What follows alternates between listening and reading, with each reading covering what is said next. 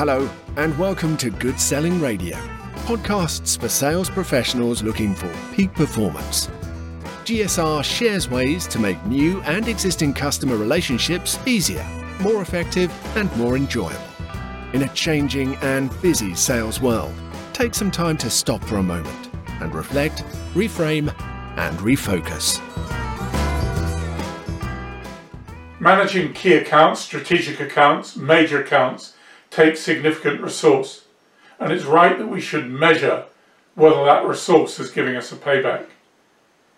It's got huge implications about the way we prioritize, about the way we pay our people, and we need to have a clear picture of what the impact of our key account activity is having on that key account. So I just want to share with you a few ways in which we've seen this done.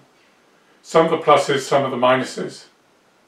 For a number of organizations, as soon as a key account is nominated as a key account, then on an annual or sometimes a biannual basis, a meeting is set up between a senior member of the team on one side and a senior member of the client team.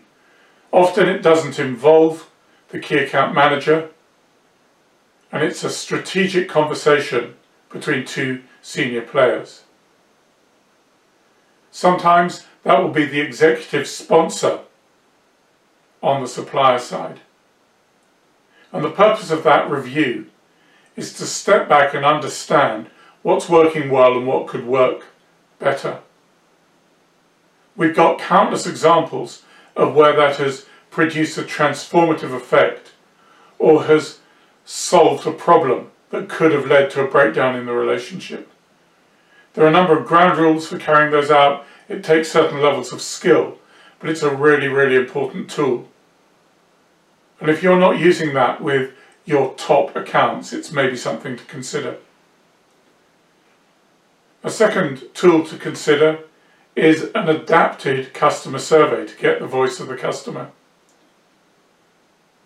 It's adapted because most customer surveys involve dealing with a single point of contact, whereas a strategic account survey should communicate with the multiple touch points that you have in that account and gather a broad picture of what's going on. A third approach, which we've seen work well, takes some sophistication and some maturity, but is to apply the balanced scorecard approach. And we've seen this in large organizations who on a regular basis score the supplier scoring the customer from the one side, the customer scoring the supplier from the other side, and then sitting down and comparing the balanced scorecard. Take some work, can be worth it.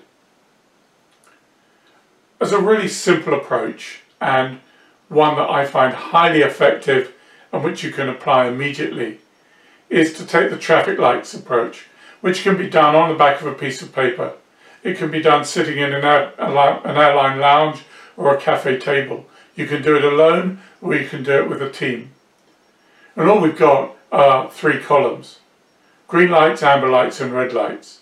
The green lights indicate what are the things we're seeing in our favour. That email of thanks, the uplift in order intensity or value, the giving of references. One of the things which indicate that things are in our favour and it's time to move fast and hard to get as much through as possible.